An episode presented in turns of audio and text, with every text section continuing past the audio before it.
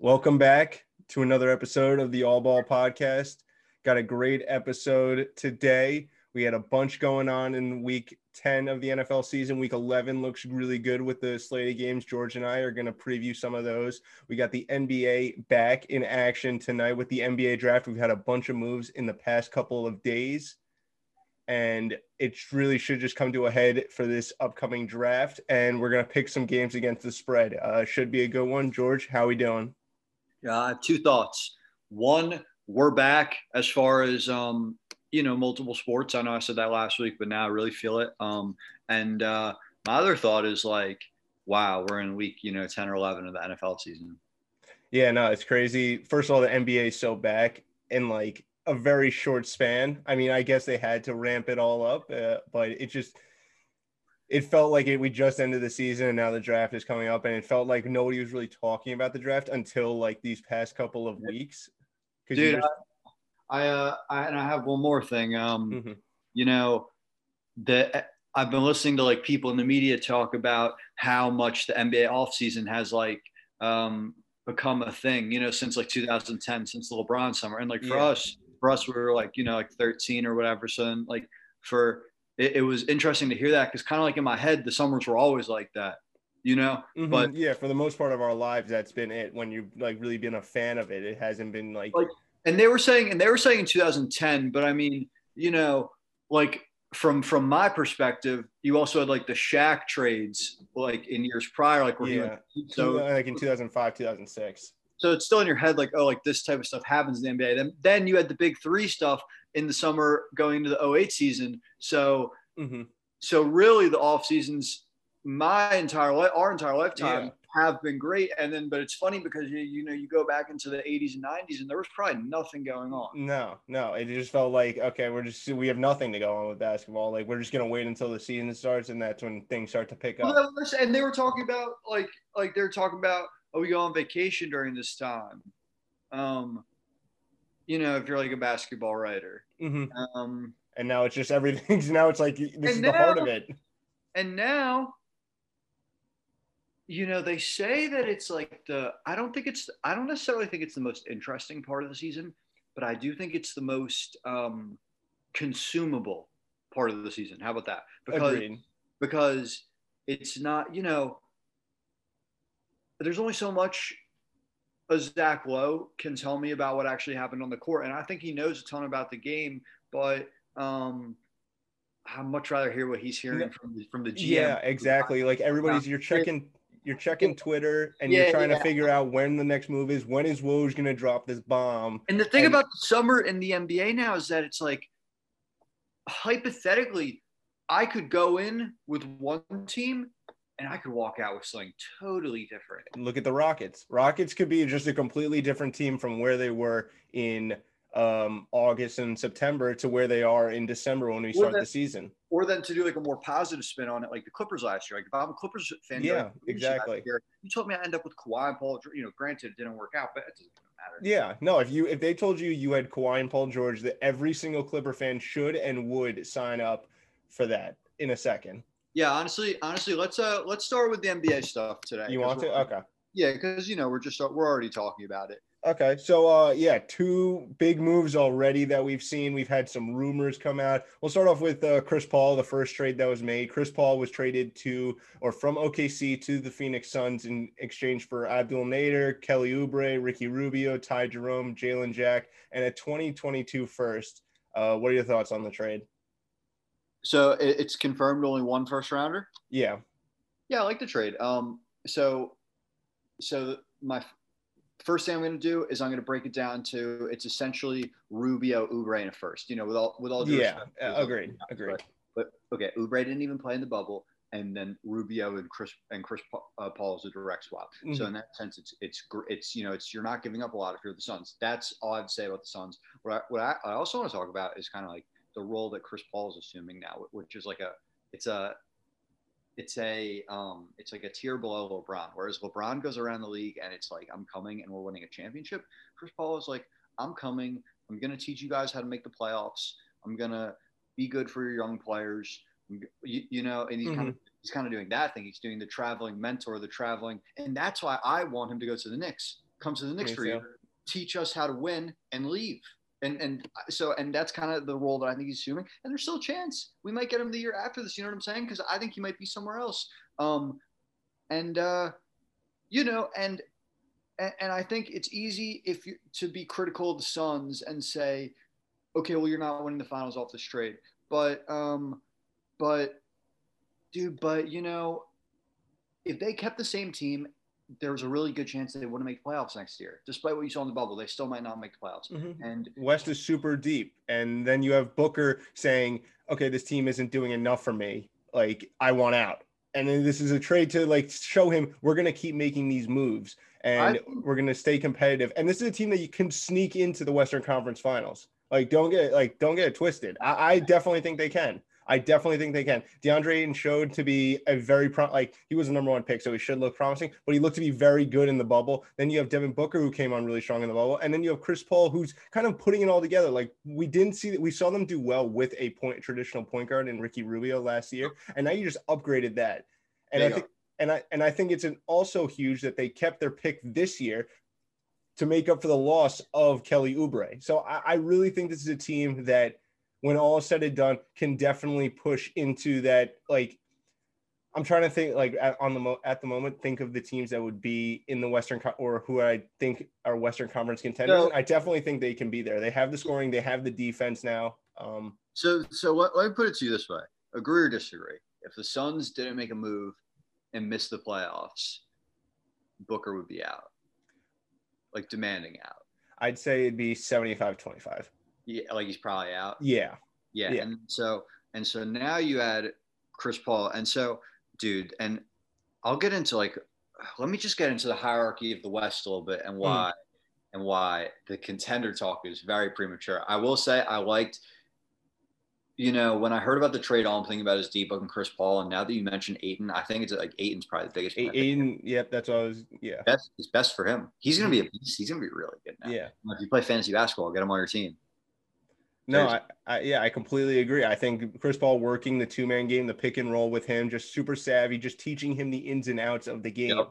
Uh, and this is a guy that has oh, dude, he needs that. He needs that. Yeah, and he has a mid-range shot. He has like work. He can do work in the post. I think just everything like Chris Paul can mentor him, can bring the most out of him. And in the season, like just a weird one where it's uh, a quick turnaround where their their their legs are pretty fresh. I mean, Chris Paul didn't really play that much. Like they didn't get that far in the bowl. The Thunder did, and then the Suns didn't get to the playoffs. So they should be fresh relative to everybody else that was a contender in the West. Agreed. Um, I think. um And yeah, so just about the contender thing, I just think the reason that I'm like scoffing at the contender stuff is just because like I think the Lakers, Clippers, Warriors, and Nuggets are all like definitely better. I'd put them there, but I, yeah, I'm just saying like I think they're a dark horse. I, I don't think they're in that echelon. I think yeah, I, the same way the Nuggets made it to the conference finals last year and the exactly. year before. I guess that's true. That is very true. Exactly. I think they have now the point guard to lead them there. I think they have the scoring all around from those three because you have to assume, like, not assume, but like those guys will get you six. Yeah, I was just about to say that exact number. I was going to say you can bank on 60 a game from those guys. 60s, 60s, um, what's the word? Conservative. Exactly. And then you're not even taking into account like, oh, Chris Paul's assist numbers. Um, DeAndre Ayton, he gets an offensive rebound, kicks it out, and just work around that. Uh, and then you have an elite defender in Chris Paul uh, DeAndre shot blocker down low. They just need to fill out those wing spots, and maybe Cam Johnson, the pick from last year, and then whoever they get at ten is able to do so. And I think ten is like the fact that they kept that is huge because I think that that range right there is where you can get a complementary piece to really help out your team right now. That maybe doesn't have the upside of being a superstar, but they don't need that. They need somebody that's just going to come in and do their role and complement Chris Paul, Devin Booker, DeAndre Ayton. Agreed. Um, okay. Uh, next, next. Uh, I was trying to think if this was like a bigger move, but I'm going to put them on the same tier. Jrue Holiday going to the Milwaukee Bucks in exchange for Eric Bledsoe, George Hill, three first rounders, and then two pick swaps. Uh, I'm, I'm going to start off. Uh, I thought this was a move that Milwaukee needed to make. Um, slight over, like you can say it's an overpay, uh, but sometimes you have to do that when you have LeBron, when you have KD, when you have Giannis, you need to sometimes overpay in order to A, keep them happy, and B, just continue to elevate your team. And when it when it boils down to it, I really don't think when you look back on this team, it because I don't think you make this deal without Jan without knowing that Giannis is staying. Um, I don't think it'll you'll come back and look at okay if Jrue Holiday leaves after I think his contract's either at the end of this year at the end of next year you won't look back and like yeah I wish we had like the 28th 28th and 28th pick for the next three drafts. I don't think that'll come into play where you're like really missing that. And then now you have probably the best big three in the NBA with uh, Jrue Holiday Khris Middleton Giannis. Um, and now when you look at the East I'd put them as the favorite I think when you match them up against any team in the East, they match up better against them than do most teams because you got rid of a negative playoff performer, especially in Eric Bledsoe, and you brought in a guy that averaged last time he was in the playoffs over 20 points a game and is an elite defender, good playmaker, um, all around. I think. Right. Yeah. Um, I think yeah. The thing about the East is very true. You know, and the thing about the Big Three. I mean, we'll get to Harden later. You know, the thing mm-hmm. about favorite in the East and the and the best big three in the league are both contingent on the Nets not getting Harden. But yeah. uh, but as it stands now, agreed. Uh, I, I, agree with everything you said. It was you know necessary to make. Um, I'll just say that it's potentially catastrophic if Giannis leaves. Mm-hmm. You know, just like uh, but you know, I mean that's life. That's life in the NBA. You do have to go for it, and uh, you know, I still I still with the books That didn't. The problem it doesn't really solve the question of okay, there's two minutes left in the game. Who's doing something? Um, you know, it still didn't really solve that question, did it? So um, I think it adds an, another element to it because now it's not so okay. So Giannis can't shoot, and they're defending him the way that the Heat did, and it's not solely on Khris Middleton because again, you go back and you look at Eric Bledsoe's numbers in the playoffs, and they are atrocious. Uh, Bledsoe, yeah, honestly, George Hill is better than Bledsoe in the playoffs. Probably, if you looked at the numbers and what you expect out of them, yeah, um, like the ROI on what's what's going on there. Um, but I then you bring in Jrue, Holiday, who I think is a, a much better in a much better position to take the load off of Giannis, take the load off of Khris Middleton, uh, apply something different on the defensive end not that Eric Bledsoe's a pet, a bad defender, but he obviously a step up, and then you bring up a step up on offense, and in that aspect, um, I think it adds another dimension that takes them to another level. Um, I don't think if you looked at them last year, you'd go into the playoffs thinking, okay, Giannis gets shut down. At least you have uh, Khris Middleton. If Khris Middleton shut down, at least you have Eric Bledsoe. Like I, that doesn't intimidate me. The fact that Eric Bledsoe is like yeah, your third option. Agreed. agreed. That is true. Um, and who's, wait, yeah, who's the second best player on the Bucks now? Ooh, that's tough. I, would still probably go Middleton. I don't know. I'd have to see. You know, I'd be lying if I was like. I'd honestly be lying if I said that I know the in and outs of Jrue Holiday's game. I haven't seen dude play like significant time in a long ass time because mm-hmm. I've been watching a ton of New Orleans for a long time. So no, agreed, agreed. I think he's one of those guys though that can just go into a team and just and do well. I think he's savvy enough. It was the question of when his time was going to be. It was when it was his turn to get traded to a good team. Exactly, and he, and he's still young. He's only like he's thirty. Like that's still young. Like you yeah. still got like four four elite like three for to four elite yeah, years. For this, for this three to five year Bucks championship window, it's fine. Mm-hmm. Exactly. And that's what you need to do. Like, I, I, think Giannis looks at that and is like, okay, like this team's doing, like, they really have done all the right things to put Giannis in, the, in the position to succeed and for him to, uh, for him yeah, to want to stay and win a championship. They really have. Um, but all in all, like, uh, and then on the other side, Pelicans, like, great trade for them. Uh, they got a, a boatload. They got almost what was like pretty much the same amount for Anthony Davis that they got for Jrue Holiday. Well, when well, it came to picks, in terms of yeah, in terms of picks, picks yeah, not players. Players, and uh, look, like I said, and this is really my like closing statement on this. Uh, it's you know it's potentially catastrophic for Milwaukee, and then of course in that same vein, it's potentially a Celtics level haul for the Pelicans. You know, one of the Pelicans or the Thunder is going to be that um, the the Celtics of the two of the 2010 yeah. Celtics of the 2020s, and mm-hmm. it'll be interesting to see who it is. Yeah, honestly, it's really on like I don't know. Do you put it solely on like Zion versus Shai, Shai Gilgeous-Alexander in that mm-hmm. aspect, and then like David Griffin versus Sam Presti? When you like look at like those two teams like battling it out, they both have a well, massive well, amount of traffic. You know, I um, it's funny like because I'm comparing them to the Celtics. Look, the Celtics, in my eyes, are not winning a championship um, because they don't have any A plus players. Um, so in that sense, it's kind of more like the Thunder.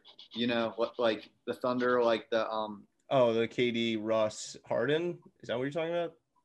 Um, no, no, no, no. no. I'm saying the 2010s Celtics, the way that they had all these draft picks, uh, okay. that would be like the Thunder in the 2020s. Mm-hmm. You know yeah, yeah, I get that. Yeah. Um, and it's kind of like you know with like Ainge and Presti, and uh, yeah, but you know, and it's funny with all these picks the Celtics got. The reason the reason I'm bringing up the Celtics oh. that um, they like you know this past decade they've had all these picks, and I don't think they're going to win a title because at the end of the day, none of their players are like individually great enough.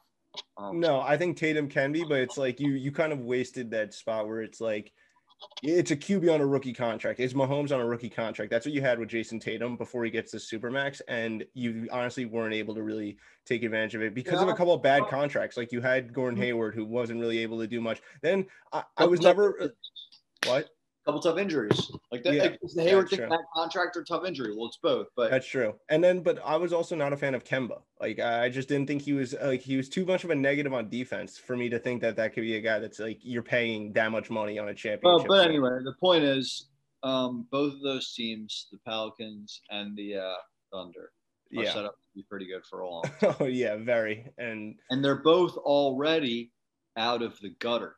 Neither of them are like the worst team in the league. Exactly, exactly. A Thunder, honestly, only thing they need to do is get rid of Steven Adams' contract. They just need to ride that out, and then yeah. they're they have a completely clean slate. I think. The Steve, well, but that's in the same vein though. If you know you're going to be rebuilding for three years, it's not necessarily the worst idea to just like eat it, as opposed to like you know. I feel like a lot of times people um are like so eager to have you go out.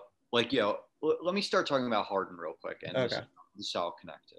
Um, I was in a debate with one of my friends, and we're talking about Harden and basically like what you could get.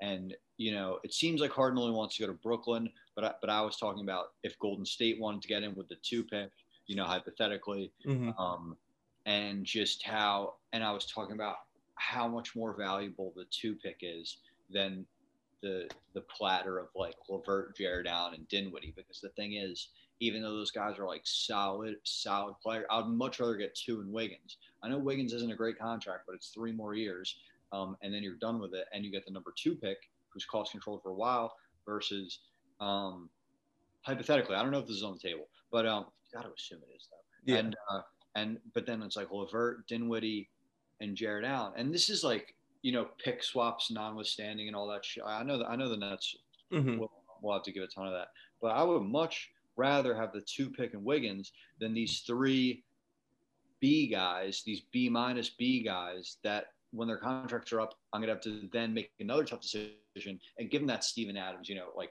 four years, 100 million deal. Yeah, and and to put it into context, you could then if you got Andrew Wiggins, flip that for like when he's an expiring contract, you could flip that and get more assets yeah. in that aspect. But no, worse contracts. Yeah, but like yeah, you look at the number two pick, it's between in, uh, we'll get to the draft in a little bit, but you could have your pick of Anthony Edwards, LaMelo Ball, or James Wiseman, and all three of those guys could be more pro- like are more promising than the three guys that you get from the Nets. Obviously, three is greater than one, but my thing with the Rockets too is like, let's say they they're so they're trading Harden in that hypothetical, then they're getting rid of Westbrook. I think what's so great about the two pick is that you take whichever one of the guards is there, and you just have like the guy on your team. Boom, you already you just lost Harden, and you already have a new guy. And, yeah. and it, in a blink of an eye. And, he, and he's great. And he's the number two pick. You know, that'd be amazing. Mm-hmm. Um, and so that that's what I like. That's what I would recommend. Um, but you, you, know, I mean, end of the day, if he if he wants to go to the Nets, like when AD was like, I know I want to go to the Lakers. Okay, we can work with that. The Lakers have a ton of appealing stuff. Yeah. Now, Harden's like, okay, I want I want to go to the Nets okay, man, well, I, I want to get something back. You know what I mean? So um, yeah, and uh, I don't know if any of those pieces are really enticing for a top four player, yeah, especially you when you have him, especially when he's under contract for another like this year and next year. Like, there's not like it's not like 80 80 was on the like he had one year left here. Uh, yeah, he had one year left on his contract yeah. after that, and and then a player option. Like there, there's a he Although had less had more leverage because of the fact that stuff started that he had like a season and a half left, and then mm-hmm. remember he like stopped playing. Yeah, that weird. That was weird. That was it feels like a long ass time. I mean, it was, but you know, that was weird. What do you think about the report Chris Broussard was on Colin's show, uh, and apparently KD wants him, but Kyrie doesn't? Yeah, yeah, I mean, I mean, first of all, business business decision for Kyrie. That just yeah, it makes sense that he wouldn't want James Harden because then he becomes third man on the totem pole.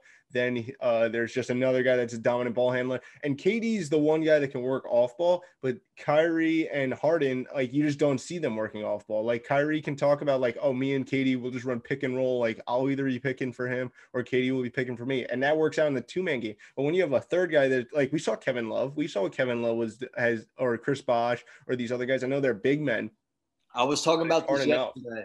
I was talking about I was talking about big threes yesterday and how it usually ends up being like a two plus one or like a one plus 2 or mm-hmm. a one plus one plus one. Like you, you know what I mean? Like, like yeah, there's a hierarchy. Yeah, ex- exactly, exactly. And uh, and the thing is like like Durant wants Harden because it doesn't matter who's on the team unless it's LeBron James. Durant's number one. Yeah.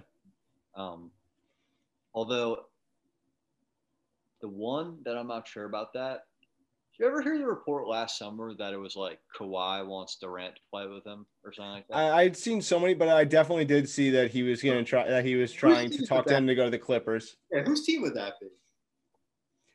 Um, with the momentum, I, I think it would be like Kawhi, just because Kawhi would orchestrate it, and then Kawhi's coming off Finals MVP, won the Finals. I know that the Warriors are depleted and all that, but I think the momentum where KD's coming off an Achilles injury. You don't know if he's 100%. Like it's it would have been Kawhi's team because especially after the full year of Kawhi doing his thing, it just kind of feels like it. I don't know. Yeah, well, well, anyway, um, and he's also the California kid, like going to the Clippers. Yeah, I'm sorry. What was the original topic?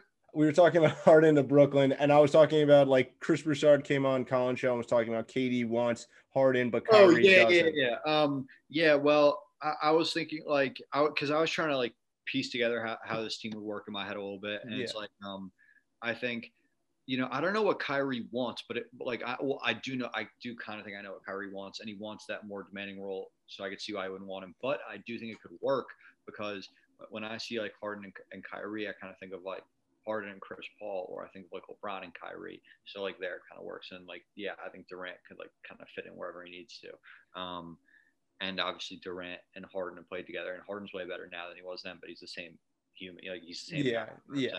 Like, um, I mean, is he? I mean, this is a guy now that's like for the past four years has been like dribbling the ball between his legs for 20 out of the 24 seconds of a shot clock. And, uh, I don't know. Like, it, like, I mean, I can't I speak for it for myself. Like, can, like, can you really get out of it? Do you want it to happen?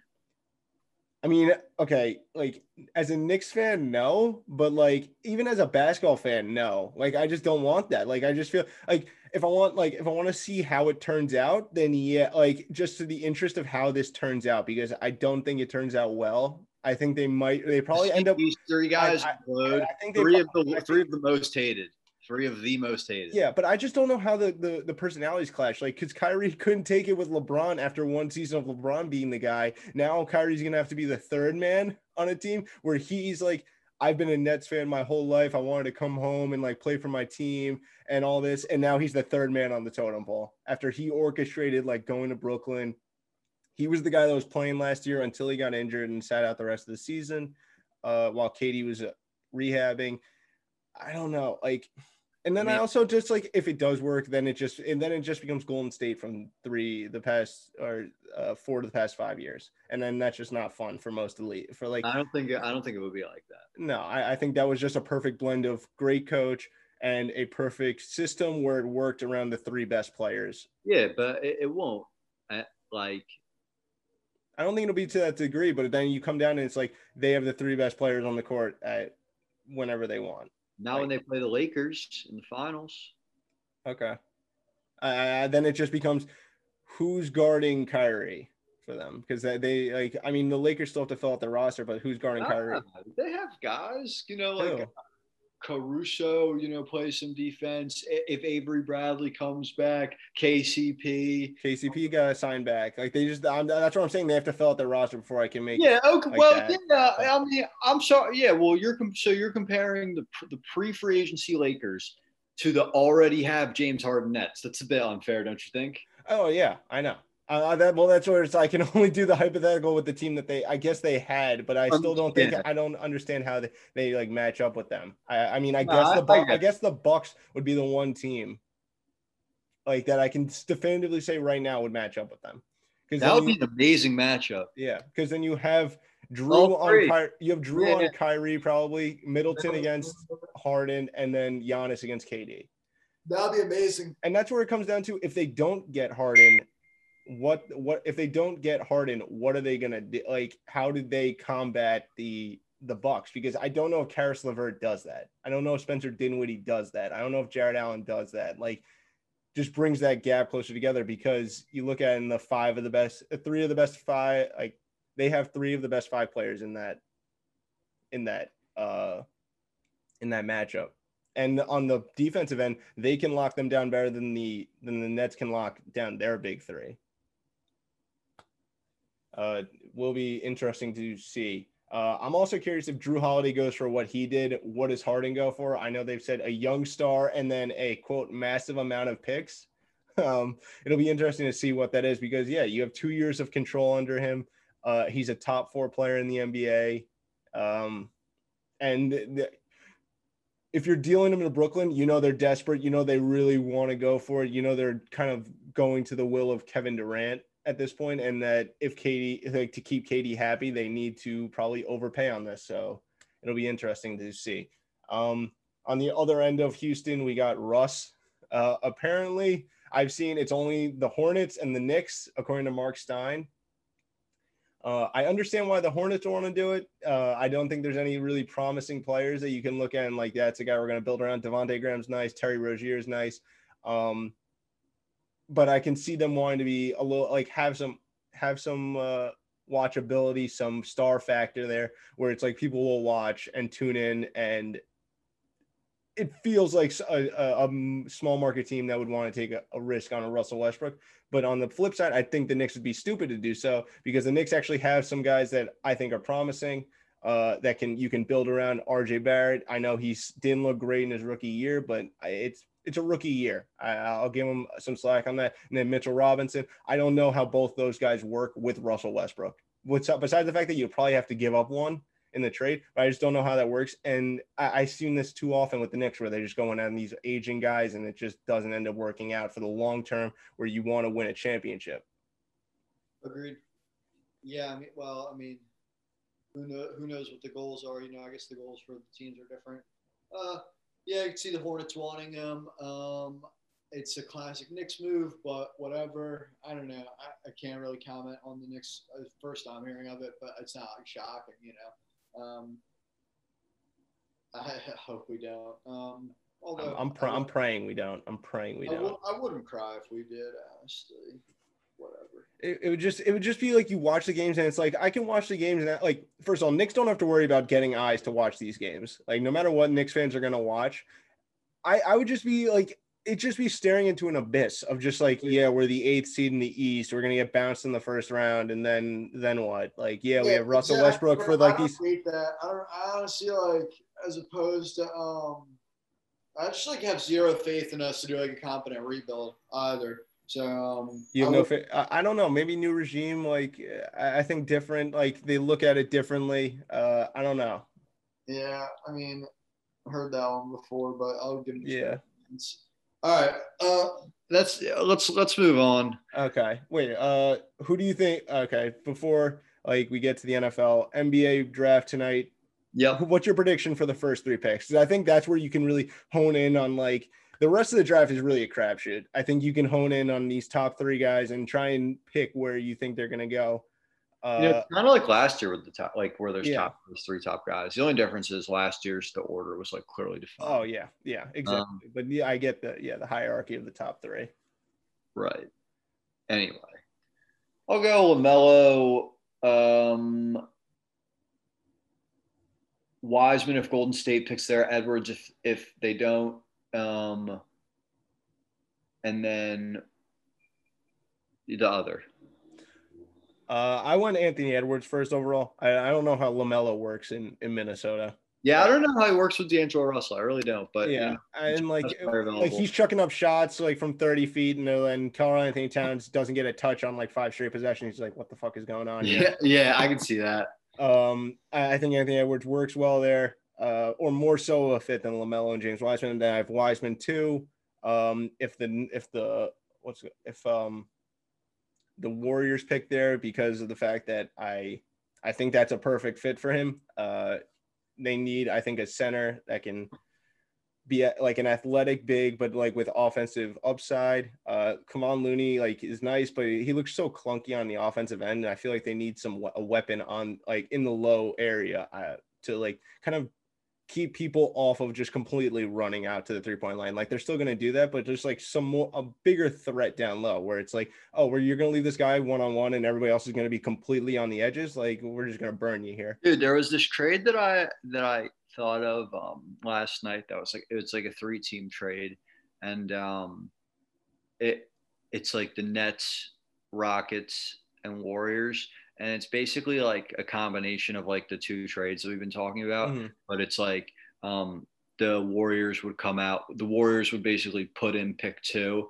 and they would get back Jarrett Allen in sixteen. I mean, I don't like. I don't know. Like, like I don't know if that's like great value. You know, you probably have to get more. Yeah. But uh, but the idea of getting Jarrett Allen out of that three-way trade, I think, is kind of appealing to them. It's appealing, but I don't know if it's worth it too. I'd probably rather have Wiseman there than Allen in the 16, just because of the fact that contract control, like we Yeah. were talking about before, and Well, the but, fact maybe, that but if you could get more, what if you could get like PJ Tucker also? So you, then you come out with like you come out with PJ Tucker, Jarrett Allen, and 16. That's now interesting. about it. it's interesting.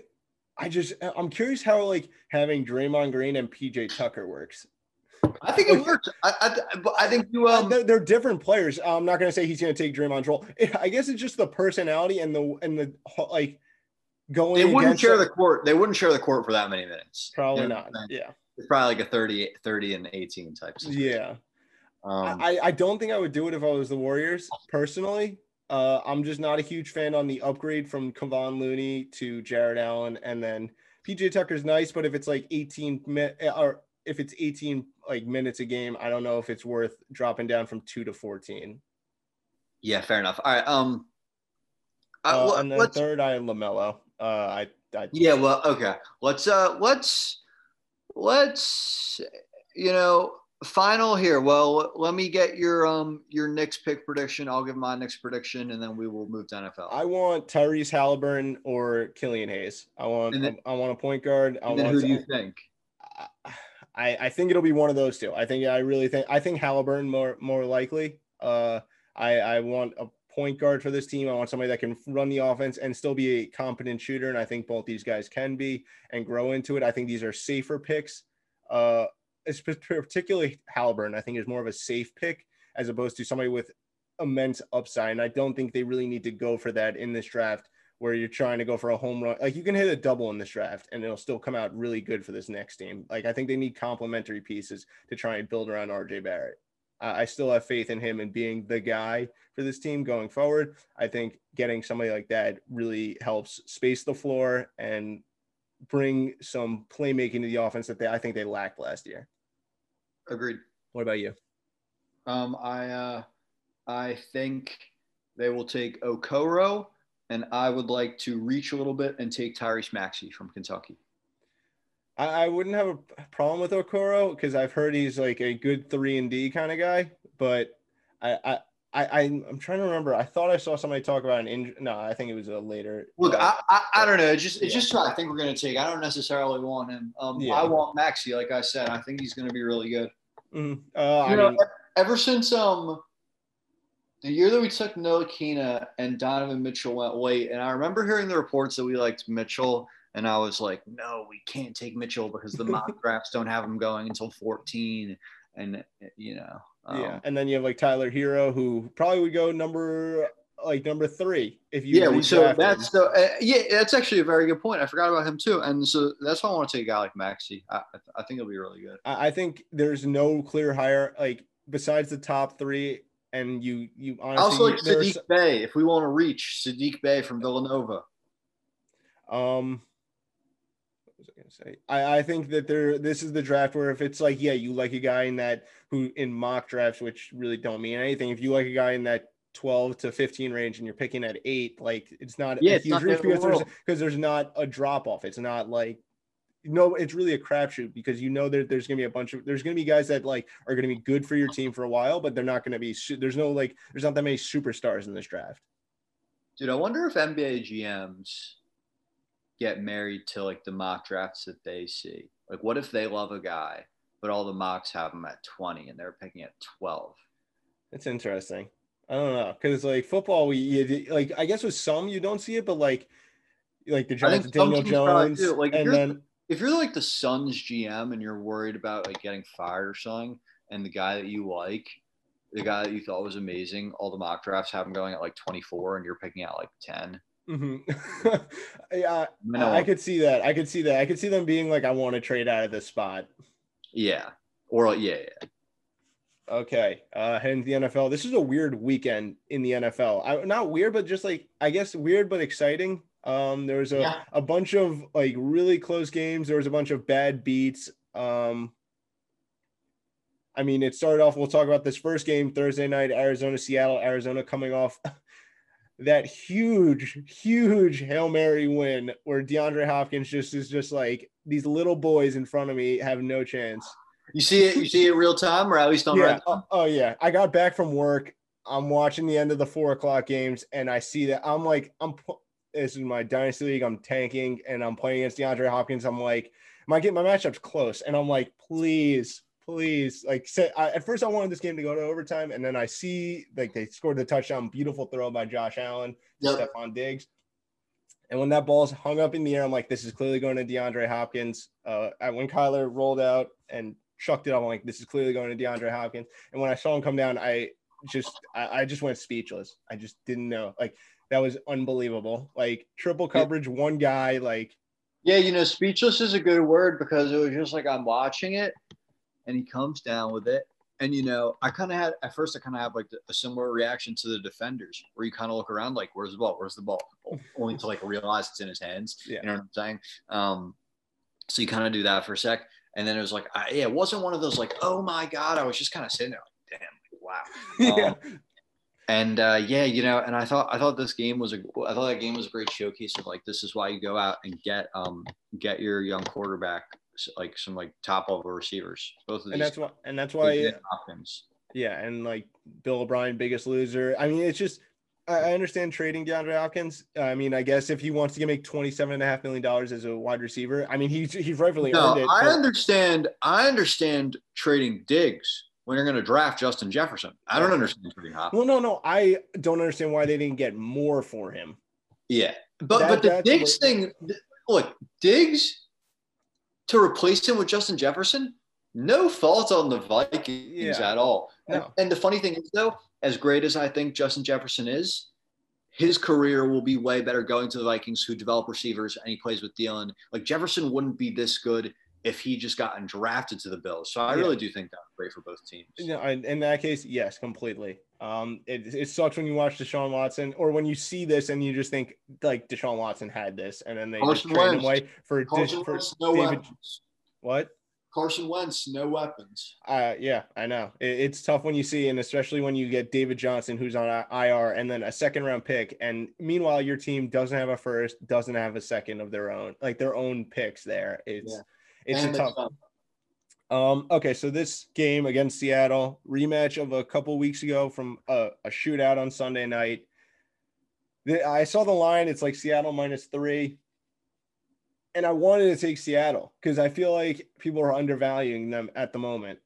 But like that line, it just screams like public money on Arizona plus three there because everybody sees dude, the Seattle defense sucks. Here's my thing. I could talk about Seattle's bad defense. I could talk about how Russ what hasn't been as good these past couple weeks. I could talk about how they started out five and zero, and now they're six and three. But instead, I will say they're due. Okay, they're due, and the Cardinals are beyond due to lose after something like that. Completely agree. Completely agree. That's why I was looking at this line. I'm like, there's, there's, it's so hard for teams I, to win these magic, these miracle games, and then come back the next week and be three days later. Look, yeah. dude, I don't have, I don't have a model. I don't have a spreadsheet. Mm-hmm. I'm, I'm no insider but uh, the Seahawks are going to win because it's just one of those things. And especially when you have a young quarterback, like I could understand if, like, say the rules are flipped and it's like the Seahawks win on a hail mary to DK Metcalf and they're going against Arizona. I could see it being like maybe Russ, Russ, the veteran, the guy that's been to Super Bowls, the guy that's won yeah. big games and done things like this. Like he can will he can get this team refocused and be like, yo, we still got a game on Thursday. We still need to be ready. I don't know if Kyler does that for this team or if Cliff Kingsbury can do like can really focus this team as a such a young team and coming off a team a, a game where Seattle's very desperate now, or coming into a game where Seattle's very desperate now. I mean, everybody's talking about Jamal Adams, like how bad of a trade was that? Uh, this defense is garbage. Ross really playing really bad, but he's had some near misses on some really big plays that they that, that would have changed games. Um, he missed Tyler Lockett on a deep ball last week. I that probably would have been a huge gain, maybe a touchdown. Um, yeah, I, I, I agree with you. I think they're due in this game. Uh, I think especially the come down off of a huge win, a miracle win for Arizona, as well as Seattle. Just they need it more. And the, these Thursday night games can be weird. We saw that with Indy and Tennessee last week, where everybody's like, "Oh, Tennessee!" Like definitely, you see it like when the pregame shows picking them, everybody's picking Tennessee. Um, and then Indy comes out and they dominate. Agreed. Uh, okay, next one. We got an AFC Championship rematch. Wait, no. Well, the the divisional rematch, AFC divisional rematch between Tennessee and Baltimore. And another team that's reeling in Baltimore, in my opinion. Uh, I know they won two weeks ago, but it wasn't. You don't have to say. You don't have to say, in my opinion. There, uh, facts. My they're, they're the seven seed right now. Like I was looking at the playoff picture, they're the seven seed, and like same thing with like Seattle. Like this is a team that in this game, I feel like they just they need it more. I know Tennessee lost last week, but I don't know. Baltimore, like when you lose to the Pats, who literally two weeks ago almost lost to the Jets, like that that that's alarming. Um, the difference is I believe in the Seahawks and I don't believe in the Ravens. Mm-hmm. I actually think the Titans will win. It's a tough one when I look at it. Like you look at DVOA wise, they're like opposite teams. Like Baltimore's 24th in offense, sixth in defense. Tennessee's third in offense, 24th in defense. Uh, for me, it comes down to which team can stop the run the best in this game. Both teams rely on the run um, to set up other things. Baltimore's number three in DVOA for stopping the run or against the run, and Tennessee's number 19. But then you come into the fact that Tennessee's had a week and a half, as opposed to Baltimore, who's has shorter amount of time. I, would still probably go Baltimore here. I think they come out angry. I think this is a team with still a bunch of talent, and I think they can lock down AJ Brown on the outside and then contain uh, Derrick Henry up the middle. All right, Green Bay Indy. This one should be a really good one. You know, Indy, they're a team that I think is bad, but they are able to win games and they have a long week because they played last Thursday. Whereas Green Bay, I think they're amazing, but every now and then they'll lay an egg. So it's a bit tricky. I'm gonna go with the Packers though. Um, and yes, the Colts would surprise me, but at this, like at this, like yes, it would surprise me, but I wouldn't be shocked if it happens. If that makes sense. You know, I I agree. Like I agree with your uh how you feel about both teams because I, I do agree and I feel the same way about both of them. Indy, I think is a I don't think is a great team just because of the quarterback play for the most part, but they they string together wins. They look impressive in games like we saw against Tennessee, and then Green Bay you think is really good, but then they hang around with Jacksonville with Jake Luton at quarterback when you have Aaron Rodgers and really everybody's healthy on the other end. Or they get killed by the Bucs if I if memory. Yeah. Yep. And and the other thing, um, man, the Colts got me last year too. It's the same thing. It's like, wait a minute, you guys are six and three or whatever. It's like, how? Because they uh, here's the thing: they have a great roster and a great coach. They just got to figure out the quarterback, and that's where it becomes a huge issue when you try and pick them against good. Like when you try and what like you get on them and they're like, yeah, this is a good team, and then their quarterback kind of lets them down, like Jacoby Brissett, Philip Rivers. This game, I'm curious if this is the Jonathan Taylor breakout game. We've seen him struggle a bit against like throughout most of the season. But this Green Bay run defense can be like this Green Bay defense can be run on. They're number 22 in rush DVOA. Um, I think this offensive line can assert its will on them. This is a top five on, offensive line. I think this is a game where I remember last year, Thursday or Sunday night, it was a primetime game. It was Kansas City against Indy. Indy went into Kansas City and they won. And this was like Low scoring. Yeah, low scoring, ground and pound, keep it out of Mahomes' hands. And they were able to control the clock with a big back like Marlon Mack. I think they can do that with Jonathan Taylor this this week against a Green Bay team that, like I said, run defense not their strong suit. They're really good. They're good against the pass, or they're solid against the pass. And then on the flip side, Indy has the defense. They've had the defense all along to stop these good teams. It's whether or not the offense can put them in position, like not put them in compromising positions where like Jonathan Taylor fumbles against Baltimore and they pick it up and return it for a touchdown. And then there's free points there or picks in that sense. Indy's number four against the run and pass in DVOA. Um, I think this is a game similar to Kansas City last year where they control the clock and Phil Rivers does enough and doesn't lose them the game this so you're taking you're taking Indy. Yeah. Wow. Yeah. Um, you know, you, you talking about Jonathan Taylor got me thinking a little bit. Um, that the rookie backs this year, at best, have met expectations, right? Like the best case is Edwards-Helaire, who has been fine, you know, good. He's been good. Um, but then Cam Akers, you know, Dobbins. I mean, Dobbins, granted, was coming to a crowded backfield, and you know, so was like so was Cam Akers and yeah. Jonathan Taylor and and AJ Dillon. And, and, I mean, granted, these guys, a lot of these guys were drafted behind guys. Like, you know, I understand that like Aaron Jones is still there and stuff, but you know, if you're using a top uh, a top 65, 75 pick, you know, you're expecting immediate production. Um, mm-hmm. No, so and, and it's it's surprising, even more surprising that the wide receivers like there's like no receivers that are doing poorly. Like I mean, but uh, Jalen Reagor, of course. I mean, he's been doing like besides injuries, like injuries yeah. aside. If you can, if you don't, no, count but dude, but but uh, for real though, like Jeudy's been great. Yeah. Claypool been great. Lamb um, was great before uh what before yeah, Dak went Lamb, down. Lamb, um, Aiyuk, whoever, Claypool, Pittman, Justin Higgins, Justin, Justin Jefferson, Jefferson. amazing like literally if you took a receiver in the top three rounds like they have been producing and yeah. it's been crazy to see when they're when these guys are healthy Ruggs. and that's normally not that's normally yeah that's normal uh, Ruggs is probably the only one but they, that's also like I, I didn't love the fit there because Derek Carr doesn't push the ball downfield enough. classic Raiders pick. Like yeah, exactly. It's like Tyreek Hill is Tyreek Hill because it's the perfect fit. DK Metcalf yeah. is DK Metcalf because of the perfect fit. I thought that was a four, like a round peg or a square peg in a round hole for that. They were just like yep. drafting off that. I think Jerry Jeudy would have been a, amazing on the Raiders. I think his short to intermediate game for the most part is or CeeDee or CeeDee. Yeah. All right. What and speaking of the Raiders, KC Vegas. Um, KC's one loss in the year.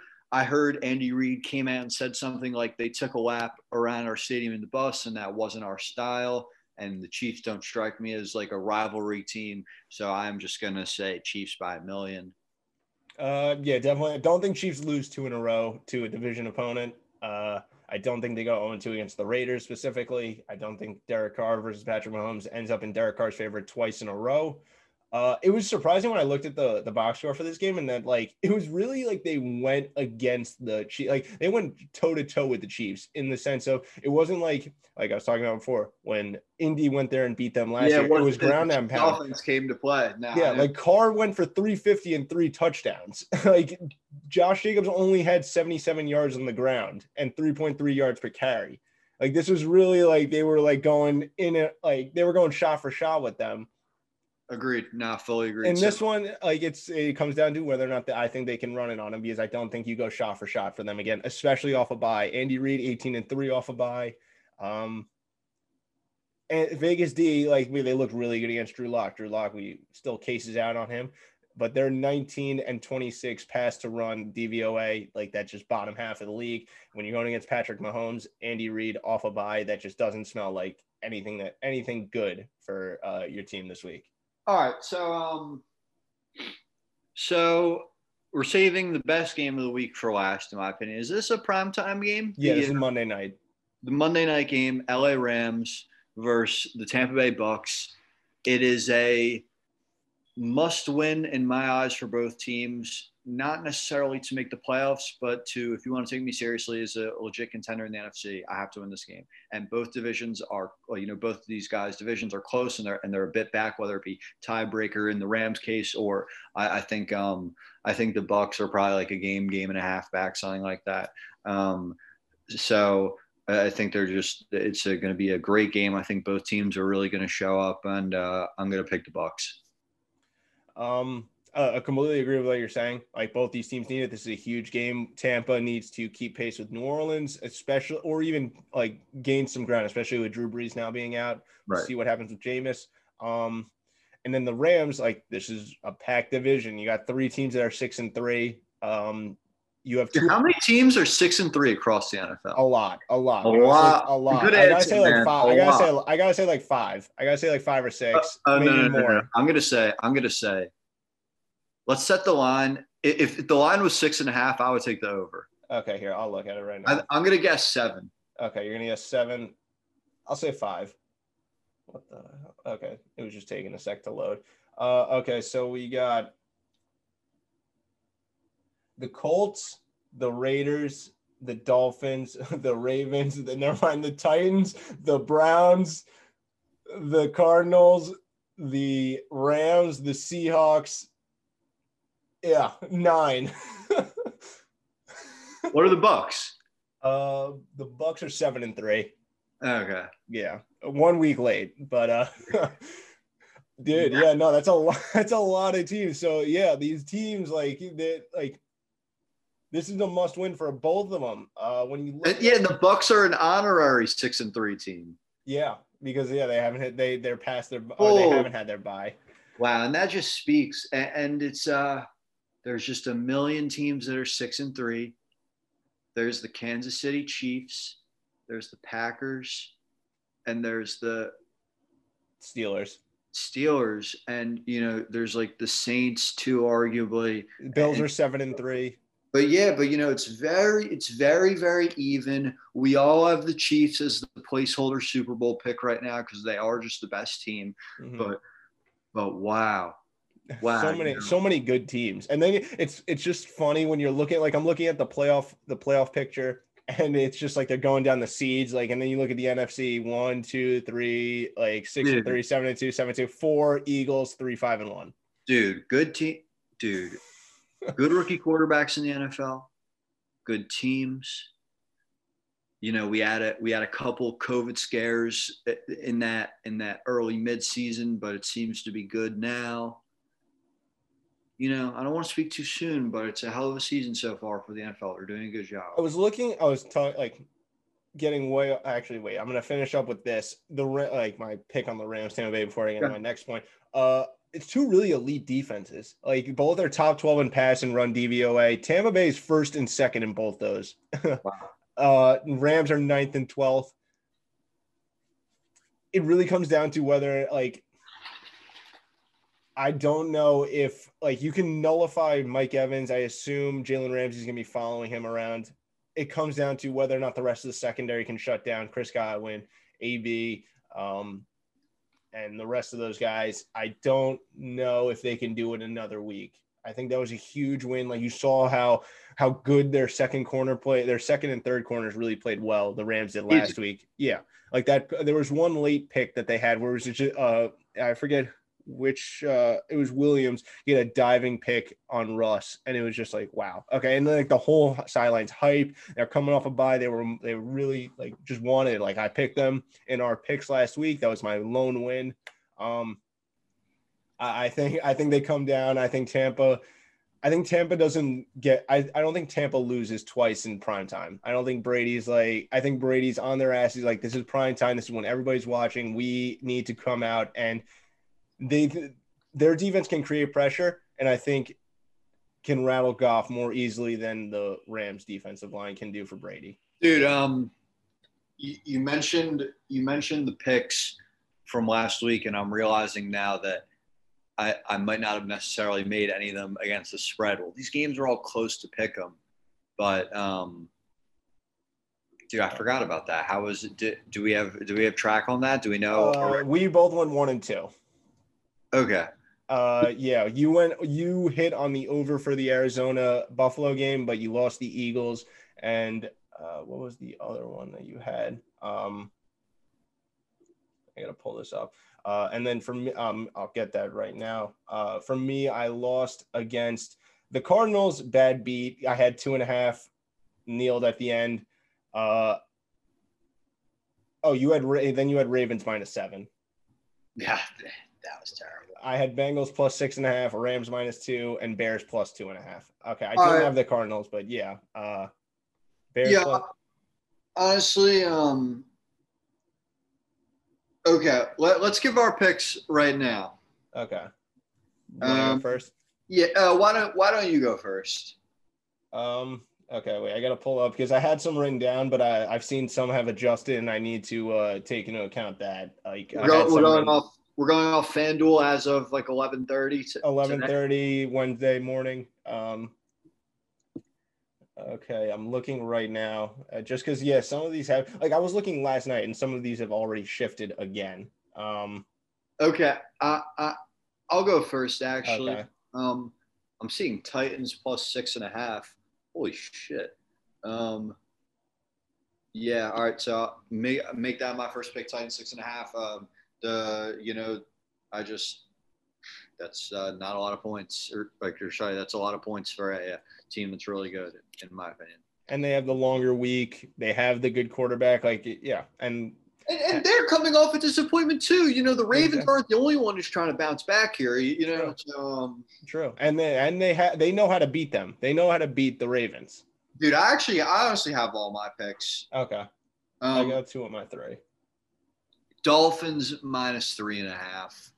This I don't know if I've been burnt by the Broncos too many times, and that's why. But like, this team isn't good, and the Dolphins are really good. And uh, I feel like this is one of those. Like, I know the Sharps are going to be on Denver or whatever because it's one of those things. But it's just like, dude, f that. Like, I think the Dolphins are way better. Uh, Packers. Are- why? What? Okay, so wait, you had Dolphins uh, minus three and a half, uh, Titans plus seven and a half. Titans six and a half, six and, six and a half, six and a half. And yeah. then my final pick will be the KC Chiefs minus seven. You know, we would take minus a million as promised, but uh, Can FanDuel doesn't offer that? We got to get on the phone with them. Yeah, offer minus, a million. Minus a million. Uh, I yeah, I don't have a problem with. I, I don't love the KC minus seven. I guess just the number. Uh, but I like the uh, Dolphins. It's just up in the air. Whether like obviously Drew Lock playing over Brett Rypien, like to be determined. Uh, I it's just the hook. I guess I, am not a huge fan of, but it's not it's not a number I hate. I, I, definitely think that they can like they've looked really impressive all around defense, offense. I it was funny. I was looking at something it's like it's not much that they're getting better quarterback play. It's like they're getting better play from defense and special teams when it comes to the the EPA, which is the expected uh, point average of what's going on per play. Uh, their defense and special teams has dramatically gone up since Tua has taken over, while the offense has actually taken a step back. So it's like you, you got to hope that like the, that continues, or Tua steps up this game. Well, granted, those stats are going to be skewed by that crazy game against the Rams. Like, that too. That too. Um, okay, my picks. Uh, I got them down. Uh, I'm gonna go Seahawks minus three. Um, like that. I, I was looking at it last night and it was three and a half, and I didn't like it there uh, because these Seahawks games are weird. I'm still not a huge fan of the three, but you know, at, at worst, I push. Um, uh, yeah, I think they come off angry. I think that, that this is a team that's hearing the noise of their best players. You're getting talked about. Russ, is he really the MVP or did is he just dropping off now? It's Mahomes. Mahomes, I think, is the favorite now to win the MVP. Should um, be. I, I think Jamal Adams comes out angry. Uh, it'll be interesting to see if Shaquill Griffin comes back. I know he's not an amazing corner, but he's their number one um, to at least somewhat help stop D Hop. Uh, this is a team that also lost Arizona a couple weeks ago. I don't think they let that get away from them again. That was a really bad game by Russ when he played him the first time. Uh, I think he comes out and, and, lights it up like he did. We saw in the first five weeks. Uh, number two, I got Colts minus two and a half.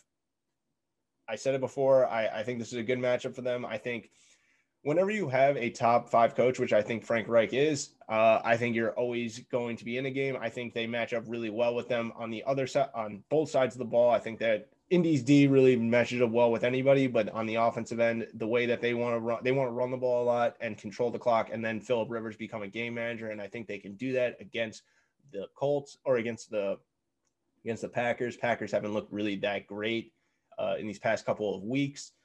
Um, and then the last one, I got Cowboys plus seven. I wish I got this earlier because it was seven and a half last night. Um, I think, I think this is a team that's looked really good in, or a lot better in the past two weeks.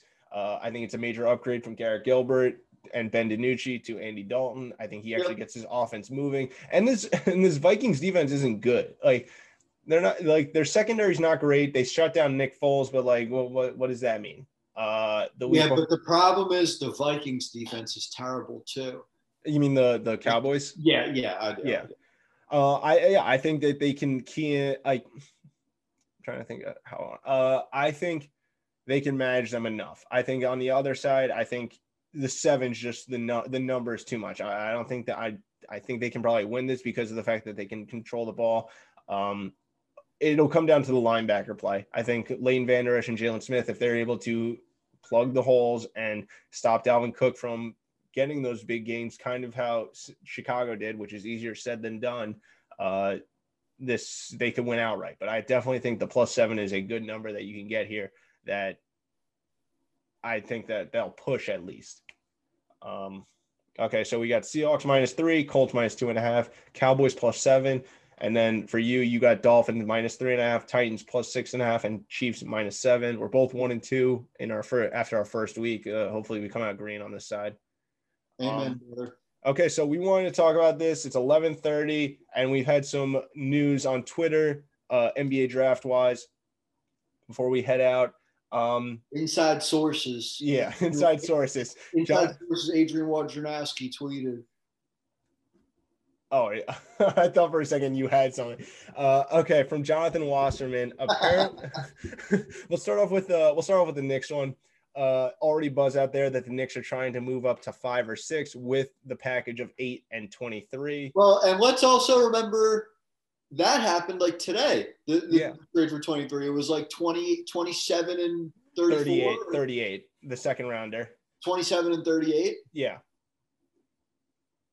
Okay, you know, it's kind of like a whatever deal. Yeah, and uh, yeah, I woke up and I'm like, okay, like they traded a second rounder. Like how? Like I get it, Mitch. Mitch worked out very well, but it's just like it, it, it's one of those, you know, like at least from my perspective as a Knicks fan, it's like I, you know, I wake up, huh, 23 for 27 and 38. Well, I don't love it for us, but it's not catastrophic. That's basically how. how I mean, that's a good way of looking at it, and I I agree. It's just it, it is what it is. I mean, if it's like part of the bigger scheme of getting to five and six, and then he reports, or yeah, I think it's from him. Uh, where is it? But you know, dude, that early twenties is an exciting place in the draft. I mean, like you know, with, with every like five picks, you really do, especially in the first round, every like grouping of like five to seven picks, you really do significantly decrease. I mean, tw- like 23 really probably is better than 27, like somewhat noticeably. But um, and I don't think, and I think the second rounder is just like whatever. I mean, uh, like how like how often you hit on the late round first, it's even more tough to hit on the second rounders. And if you think if you think, looking, and we're, looking the, add, we're looking to add two players that can contribute, or, or potentially even one. And if you not three maybes. And if you think the difference between 28 and 23 or 27 and 23 is the is where you think your guy get might get taken that you want there, I think 38 is more than an like is fine to give up in that spectrum. Yeah, somebody told me somebody said to me it's one of those things that you normally do when you know your guy is there at 23. And I Mhm. kind of agree with that. It's like a I yeah, like uh, during the draft thing. I wish I could know what I was getting myself into before I did it type situation, but Mm. you know. is what it is. Uh, and then Jonathan Wasserman comes out and said, had a scout float the idea the Knicks Bulls pick swap just uh, a just spitballing with the assumption Knicks would want Obi want to get Obi Toppin at four, and Bulls could draft either Halliburton, Killian, or Patrick Williams at eight. Um, I have my reservations about Obi in the league um, because I'm a bit scared that I'm looking at a Derrick Williams from you know from Yeah. a decade ago. But the league has changed, and where Derrick Williams was a Bust. tweener, undersized four, Yeah. Obi kind of has a bit of a John Henson thing going, like a like a wiry guy at centers, kind of like a freak, but he's he's like six nine. He's like the small ball guy, but he Yeah. is kind of big enough to stand up. You know, you know, he's big enough to stand up to uh to an Anthony Davis after a couple years in the league. You know, so um. Don't hate it, I- but it's I guess I wouldn't hate it. I guess I wouldn't hate it. It- That's Yeah. what I yeah. I mean, it's just too hard. Like you can't really. I mean, you can give your opinion on guys. It's just it's like so many of these guys are just there's so many different way ranges of outcomes with these guys. And I guess that's the same with every draft, but it's just like this draft in particular. There's so many questions. Like, You know what you you- know you know you know the other thing is. Um, so I'm reading these mocks, and admittedly, a, a lot of these guys, I'm like, who the hell is this guy? Who the hell is this guy? yeah, Um, and I, what I realized is because it's like, oh yeah, this is a guy I would have watched play two games in March Madness. yeah. My dad and I were saying that same thing. It's like you really don't under like you don't see you don't really know how good Anthony Edwards is because how how many SEC games did you watch like during the year? Like you would have watched it during March Madness. You would have seen this guy uh the round of 16 or in the Sweet 16, the round of 32. Like not saying Georgia would have made it far or whatever, but like that's where you see these guys. You see like these other name guys. Like you wouldn't have seen James Wiseman and Lamelo Ball play, but like you would have seen And you, Anthony and- Edwards or anybody You below. wouldn't have seen. You wouldn't have seen Deni. Yeah. You wouldn't have seen. You actually wouldn't have seen a lot of guys. But, uh, But no, but there's a bunch of guys that you would have seen, and it would have it would have been impressive to see them That's against main top. That is yeah, the main- like these Florida State guys. And Yeah. no, no idea. Um, I I don't know if I love the idea of trading up to the top four, especially with like you just don't know. Like I Yeah, not yeah, that you don't yeah, know. let, but- let me put it. Let me put it to you like this. Um, first off, somebody traded up to four last year. yeah, Whoever the got Cav- Cavs, I think that. Or, no, no, no, no, the Hawks to get DeAndre Hunter. Oh yeah, yeah, yeah. yeah. Um, and uh, here's the thing. Let me just put it to you like this, and I think this will kind of sum it up. Do you really want to trade up to four in a three-person draft? yeah, that, that that's agreed. Agreed. I wouldn't. I wouldn't want to take the. Or I wouldn't. I'd rather have more shots at it. I mean, unless you're like, uh, like, unless you're certain, which, but I don't think you can be, especially with not just Obi, but like really anybody outside, like really even the top three. Like, there's no like sure things. And Oh, it's uh, it'd be five. So so so the the possibility floating in my head of Lamelo or someone somehow slipping to four doesn't exist. So it's a no, so yeah. So it's do you want to trade to you know do you want to he's not getting. I don't think he's getting past three. It's I a think. three person draft. Do you want to trade up and not get one of those three? I, and yeah, I, I don't know. Yeah. uh, Um. because the guy, because whoever I want to take, I mean, then again, I do think. I think in my eyes, I, I think um, Deni, Obi, and Onyeka Okongwu have kind of carved out the second tier in my eyes. Um. I mean, I've heard Yeah, mixed thing. I yeah, yeah.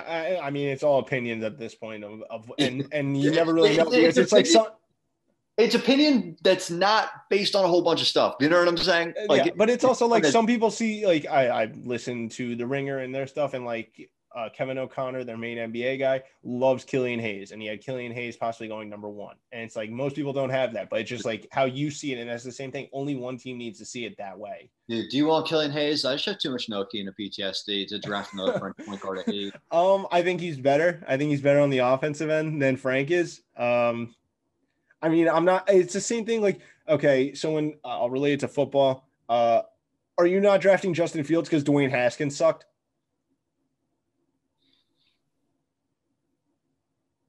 That, that's how I look at it. I think every player is different in that aspect, and I'm not going to shy No, away. It's definitely true. I mean, it's a. You Um, can't it just. But would you draft him in the exact same draft position? maybe that's maybe this is the time where it works. Maybe it's like second time's the charm. Karma. Every yeah, everyone knows the saying is second time's the charm. um. Okay. Then the same thing from Jonathan Wasserman. Uh. Last thing. Uh. Go off, Jonathan Wasserman. Exactly. Uh, hearing Timberwolves continue to operate like they do not want to pick a number one. Sources say Minnesota even signaling it could draft for another team like Wiseman for Charlotte and hope to figure out a deal later. Sounds like more demand for Wiseman than LaMelo and Edwards. Yeah. Um. So I I I feel like you hear often about teams going into this day still being open to trades and think about it. For all the times the first overall pick has been on the block, it very rarely gets moved. And um, and when it does, it usually happens decently far out, such as in the Markelle Fultz situation. And so, therefore, I'm expecting the Timberwolves to make this pick. I really am. Uh, I agree too. I, I I think there's just way too much of a a disconnection on what, what, what is, what Go ahead. I, I just wanted to say that it's a cross sport thing too. NFL teams all the time. Oh, we might trade the first pick. You never do. Mm, I think there's a disconnect between maybe the value that Minnesota has because it is the number one pick, and it's like, oh, we can pick whoever we want. Like, there's three guys that like look very good, and they could be something really special. But then there's also like the other teams of like, how much do we really want to pay for like these guys that are flawed? Like, The problem is, it's not like you're trading for Zion, Ja Morant in that the aspect. problem is, I think if you told me what, like, like, like the problem is, sorry, the problem is the Timberwolves pick first, and to me, Lamelo Ball reminds me of D'Angelo Russell. I see, like, I think there's a lot there. Um, Lamelo's a little more athletic, and Anthony Edwards, you know, is a different player than these guys, but you know, he's still like a scoring combo guard. So the top three players are scoring combo guards and centers. Well, that's unfortunate because those are the only two good players you have. Yeah. So, you know, I, I know. Uh, I'm curious what they're asking for in in in exchange for one. Um, for like specific teams, like what if the Knicks wanted to go up? Like, what would they need to give up? I know. I was thinking, I was thinking about that. So, so, uh, so let's see. Eight twenty-three, obviously. Yeah, We also have a first-round pick from the Mavericks. Um, in 2023 or 20. Yeah, it's not next year; it's the year after. I think it is next year. I thought you're not allowed to trade first in consecutive years. I think it's twenty-one and twenty-three, Yeah. and next year's twenty-one. Uh, wait, no, I. No, I we have their no. We 23 is from them, I think, right now. No, dude, we traded twenty-seven, which was Clippers from Marcus Morris. Oh, oh, okay, that's where I'm mixing it up. Okay, that makes Yeah. sense. Yeah, you're right. Um, and so we have that pick. You know, I'm always hesitant to part with our own first because we're so fucking bad. Um, yeah, you laugh, but there's nothing funny I, about it. I know, I know. Yeah, I mean, yeah, you- I just laugh at my own mis- I laugh at my own misery. yeah, exactly. So it's, it's a very serious situation, hombre. um, so but yeah, what? eight twenty three, the Mavericks pick next year. Um, Kevin Knox, uh, potentially Mitchell Robinson, although they don't really need him. Yeah, I, that's where it's like, would they like would they want Mitch? No. Would they want RJ? I don't think so. I think they would. I think I, I actually think they kind of would. Dude, I like RJ. I, I believe. Oh no, I do too. I just don't know how he fits on that team. So, He's, so he's not an off-ball guy, and it's like if you're gonna run this two-man game, Ntilikina, Knox eight twenty three, Mavericks first next next year, um, who's the pick if we if the Knicks get one? Lamelo. Lamel, yeah, I think so too. Yeah, because it's definitely not Wiseman. Oh, yeah. Um, and I, I just, I just, you, you just can't sell me on Anthony Edwards over Lamelo. And if you think you can, you look at his college stats. Like they're just not. I don't think for the Knicks you can. I think I, I don't Yeah, think exactly. I- I- for me, for me as a Knicks fan, you cannot sell me on Anthony Edwards. I think the glaring need for a playmaking point guard makes Lamelo and it's it's like it's New York, it's Lamelo. Like I think everybody's just like, yeah, let's let's let's. All fans, I think, are like, let's pull the trigger on this guy because he can be that six eight point guard that great to play around. Like I don't know, somebody that you think you can build around, um, and fits a lot better, I think, than the think, other two guys. Think, and I think once we get that that primary ball handler, like scoring guard, that's where I think RJ can begin to shine as the second banana. But they need to be able to shoot. That's where I'm hoping. Like if they keep eight, I I, I want to go like Halliburton or somebody that can stretch the floor but also be a point guard. Um, yeah, I, I, do agree though that RJ needs he, he needs more spacing. He also needs yeah a point guard. Well, that, yeah, we would love like a like a Jamal Murray. Would oh. yeah. Uh, I, no, no, and, and I know, and I know you're thinking like, oh, like I mean, dude, he was picked seventh. You know, like some true. someone to that mold.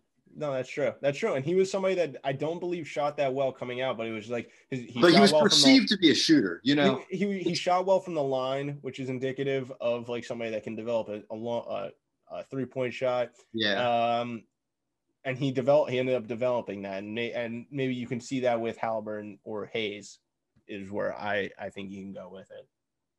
I, would prefer Halliburton. Okay. Uh, should be a fun time tonight. Uh, so many different things. Like I'm gonna be tuned in probably the whole time, probably more so than I have been in most drafts.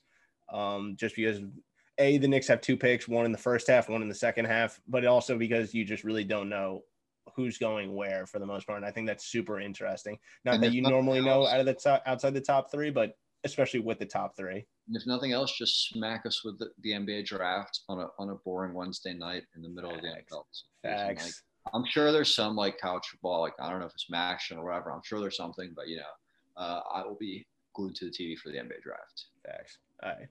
Thank you for tuning in. Uh, see you guys next week. Yep. All ball podcast.